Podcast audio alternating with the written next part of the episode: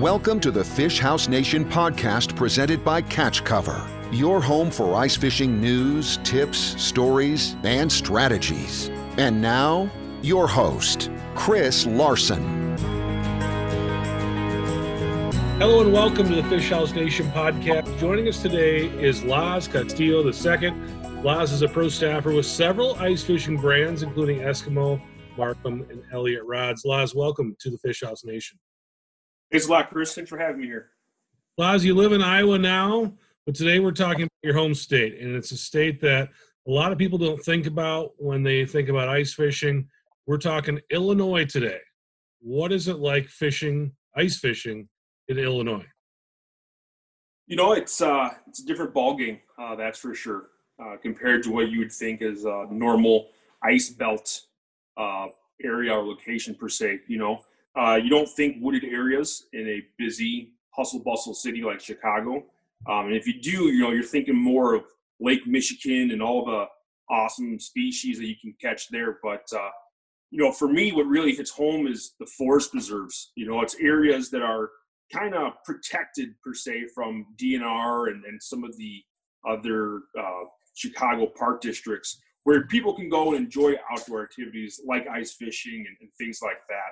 You know, and I was just thinking over and remembering some of the times I had when I was a little bit younger, and as I got more serious about ice fishing, you know, it's crazy just to see the amount of gear and stuff that I have now, you know, because back in the day or when I first started ice fishing and in these forest preserves, there's no room to put an ice castle or a Yeti or something like that out on the ice. You know, it's your jetty sled, you got a bucket, maybe a rod or two, some tip-ups and some bait, and you're going, you know.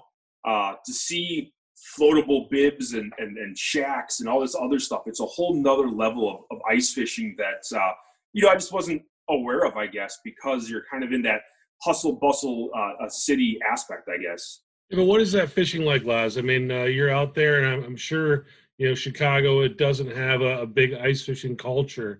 It's, you know, there's so many other things to do in the city, and ice fishing isn't probably near the priority list of anybody. So what is it like when you're out there fishing in an area like that? You know, it's, especially if you're from the city, it's a place where you get to just relax, right? It's where you get to go to be with yourself and just think about stuff. And when you're constantly on the go and you're constantly with the hustle and bustle of a big city like Chicago, you know, you got to go somewhere. You got to find that thing that you're passionate about, you know, where you can just go and be by yourself. And what's great about ice fishing, as so many anglers know, is not only do you get the piece and aspect of it if you want to go by yourself, but going with a buddy, you know, introducing someone to the sport and going out and just having a good time that doesn't involve, you know, a lot of money or going to a show or things like that, you know. So nice to be outdoors in a big city, I guess. Yeah, you're fishing that urban environment. What is the fishing like? I mean, what is it? You're in Iowa now. You've got access to lots of great places to fish. What is the actual fishing like when you're fishing in a place like this? Yeah, sure. So usually it's not by the DNR, just like places out here in Iowa. But the difference is you know, we don't have just one big lake per se. You know, they're little ponds, or a place that I used to fish quite a bit is called Bussey Woods.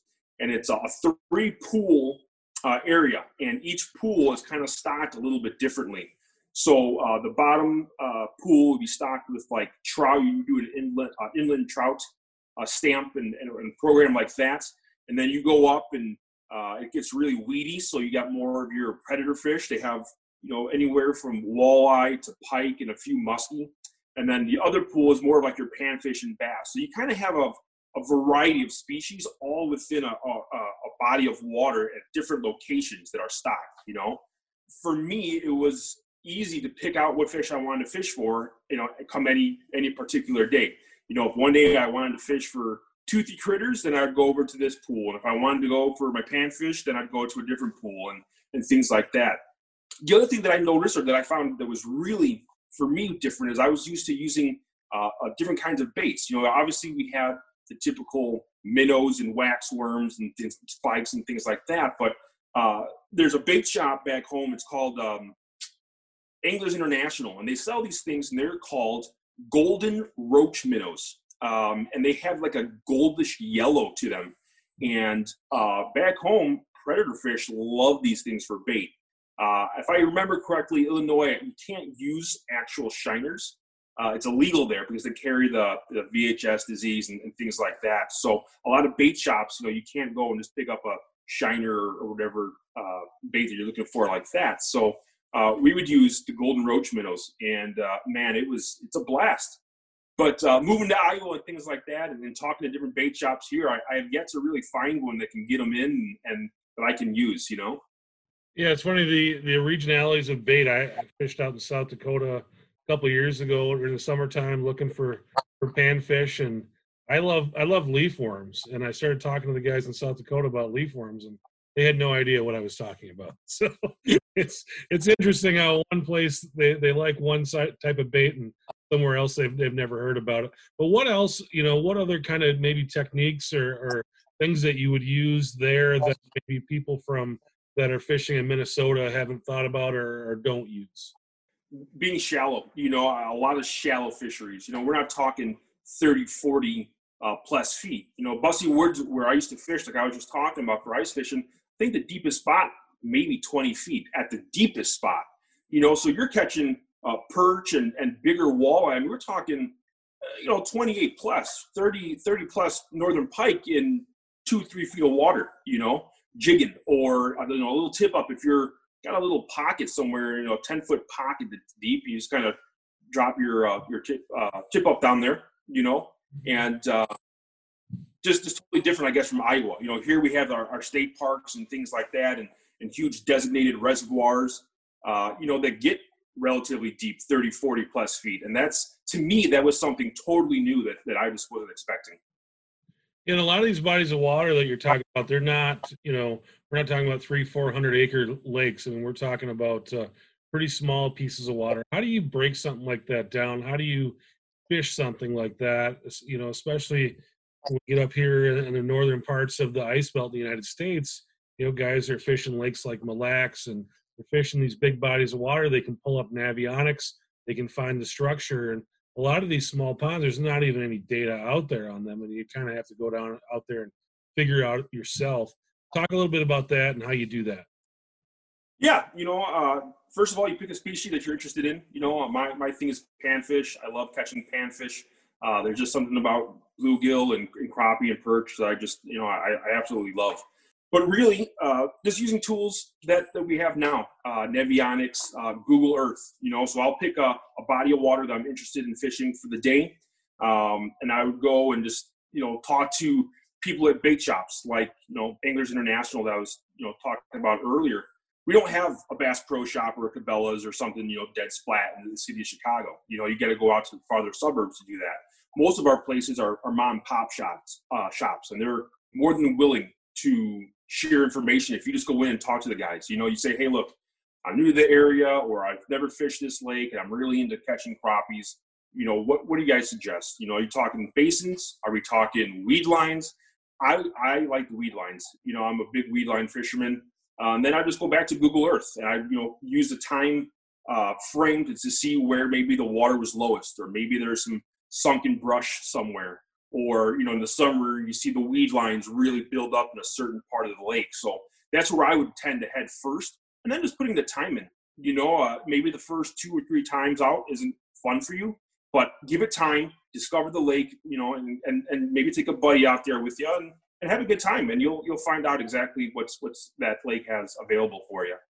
You're ice fishing in Chicago, in the city. Tell me about really kind of what that experience is like and we were talking before about, planes flying overhead and just a different type of atmosphere. What is it like if you were going to talk to somebody about something that they haven't experienced before? It's nice to be out again and be by yourself and be peaceful, but it's totally different when you see a Boeing jumbo jet flying over your head. Close enough to, you can shoot a bottle rocket at or something. I mean, you can smell the jet fuel sometimes from, how close these planes are to you. And that's just a different experience for people, again, who aren't familiar with a big city feel. it's awesome, man. I don't know how even to describe it to you other than that. I mean, it's a great experience. It's totally different. It's a totally different, you know, even Milwaukee, right? Like, there's a lot of guys who fish like the Milwaukee harbors and things like that. I mean, just the difference from Milwaukee harbor to Chicago, it's a big difference. Yeah, a little different atmosphere. I remember as a child. I actually grew up in Northern Illinois too, but I remember my uncle taking me down to downtown Chicago.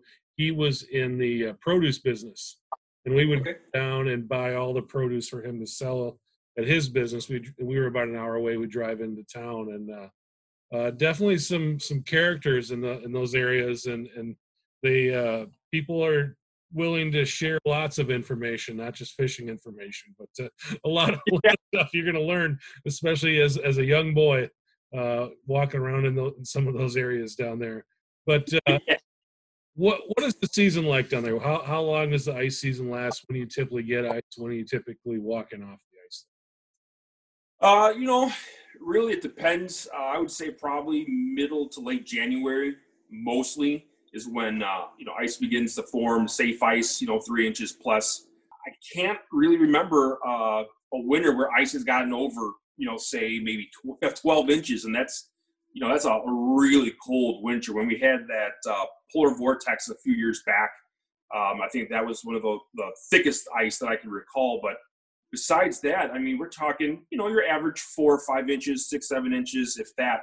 But nothing like what you're going to see on these lakes in Minnesota. You know, we're not talking 14 inches and things like that, or even, you know, on the boundary waters up north, things like that. You're not going to see that kind of ice depth that you do, you know, obviously in a city like Chicago. Yeah, so with those, you know, you don't have the ice season, you don't have the depth of ice. How about equipment? And you kind of mentioned earlier, not as much equipment. What are some things that you may not see out in those areas that you would see if we were going to go, you know, fishing in the Twin Cities metro? A lot of guys, because a lot of these forest preserves are pretty shallow bodies of water, believe it or not, a lot of guys don't use flashers. There's, you know, you literally sit on a bucket, like I said, with a rod or maybe a tip up in a rod and some waxies, and you just kind of go for it, you know. Now, you get to some of the bigger bodies of water, like up north and Chain of Lakes and things like that, you know, then it's a little bit of a different ballgame. Things are a bit deeper. You got, you know, more species of fish all in one area. Ice is a bit thicker, a little bit deeper, things like that.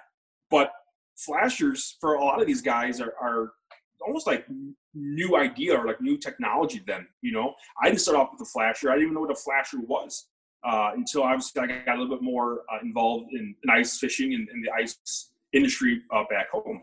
But literally it's, you know, it's one of those old jet sleds, those black jet sleds, and it's a bucket, it's a couple rods, it's a tip up, maybe a chair if you don't want to sit on a rod, and that's it. No flasher, no shacks. A lot of guys aren't bringing shacks out there, you know, at least in the forest reserves they're not, because you can't keep anything on those waters anyways. You can't keep a shack out there too long. You can't keep again, like I said, a Yeti and things like that out there.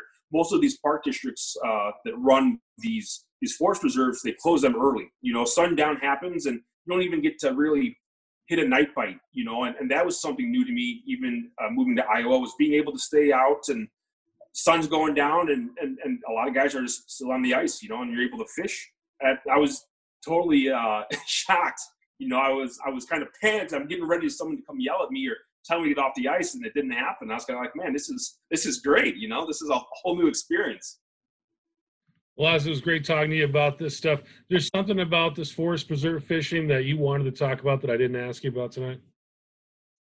No.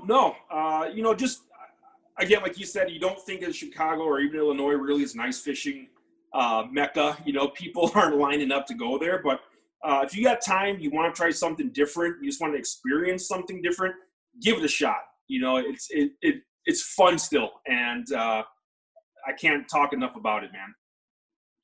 Awesome. Laz Castillo, I see you on Ice Fishing Minnesota all the time, talking with people there in the Facebook group, but do you have an Instagram or anything like that you want to promote? Yeah, I'm on Instagram, Cuban Redneck 27. You can also find me on Facebook, Laz Castillo II. Awesome. Thanks so much for coming on the show, Laz. Really appreciate it. Chris, thanks for having me, man. It's been a pleasure. Thanks for listening to the Fish House Nation podcast presented by Catch Cover. For more ice fishing content, visit our blog at catchcover.com.